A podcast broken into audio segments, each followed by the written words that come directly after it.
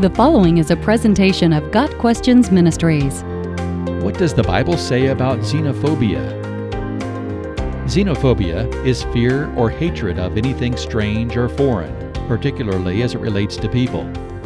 A xenophobe often has a severe dislike of those from other cultures. Accusations of xenophobia sometimes come up in debates about illegal immigration or how a country should respond to refugee crises. People may also be charged with xenophobia in discussions of racism and discrimination, or if a person refuses to interact with those of another culture, even when traveling to a foreign land. The Bible has much to say about our interactions with other people. Xenophobia is wrong for a Christian. Genesis makes it evident that God is the creator of all people and that each of us is made in his image. He instructed Adam and Eve to be fruitful and increase in number, Genesis 1 verse 28, and gave the same instruction to Noah after the flood. It was God who scattered the people after the Tower of Babel incident, effectively creating a situation in which there will always be those who are foreign to us.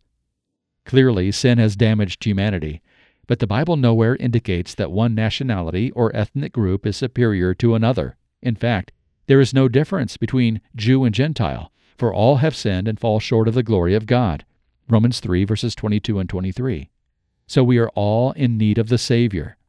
Revelation 5 verses 9 and 10 and chapter 7 verses 9 through 12 indicate that heaven will include people from every nation, from all tribes and peoples and languages. Paul and Silas ran into xenophobia in Philippi, a Roman colony in Macedonia. After preaching for several days, the missionaries were arrested. The accusation they faced before the magistrates was full of xenophobia. These men are Jews, and they are disturbing our city. They advocate customs that are not lawful for us as Romans to accept or practice. Acts 16, verses 20 and 21. Of course, it was all a lie, and Paul and Silas were, unbeknownst to their accusers, Roman citizens themselves. In the Old Testament, God gives explicit instructions regarding the Israelites' relationship with various foreigners. Many of the commands involve Israel's being separate from other cultures but that largely had to do with maintaining a spiritual purity. The Israelites were God's chosen people and were meant to be distinct among the nations. Most specifically, they were not to be involved with idol worship of the nations around them. God had prohibited the Israelites from intermarrying with the Canaanites in whose land they were to dwell.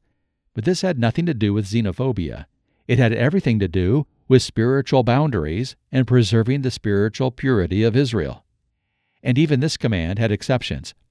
Salmon married Rahab, a Canaanite from Jericho. We are to hate the things that are not of God, such as false gods and sin. It's not about hating or fearing foreigners or strangers. It's about disliking that which is foreign to God's truth. In fact, when it comes to individual foreigners, the Old Testament has instructions to care for the foreigner and alien among the people.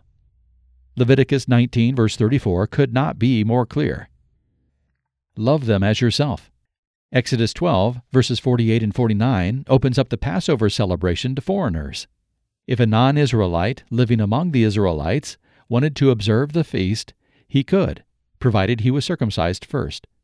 God's stipulation that no uncircumcised male could partake of the Passover applied equally to the native born and foreign born. It was the law of the land.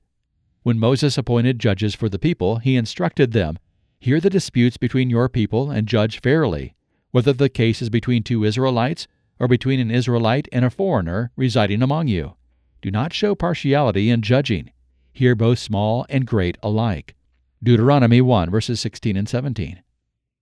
Jeremiah 22 verse 3 says, This is what the Lord says Do what is just and right, rescue from the hand of the oppressor the one who has been robbed. Do no wrong or violence to the foreigner the fatherless, or the widow, and do not shed innocent blood in this place. God often reminded the Israelites that they too were once sojourners in a foreign land, and He called them to have compassion on the alien living among them. The Old Testament teaches that God is not partial and that His plan of salvation is for all people. Yes, He chose the Jews and brought about His plan of salvation through them, but He by no means neglects foreigners Ruth and Rahab and her family are prime examples. The New Testament makes God's saving of the Gentiles patently obvious. Jesus came because God so loved the world. John 3 verse 16.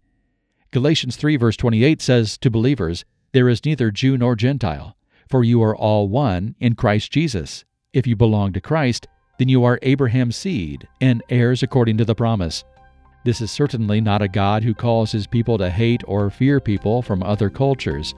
In fact, Jesus told his disciples to go and make disciples of all nations. Matthew 28, verse 19. Nothing counters xenophobia better than the Great Commission. With Christ in our lives, we have no room for xenophobia. Hating or fearing people who are foreign to us is not biblical.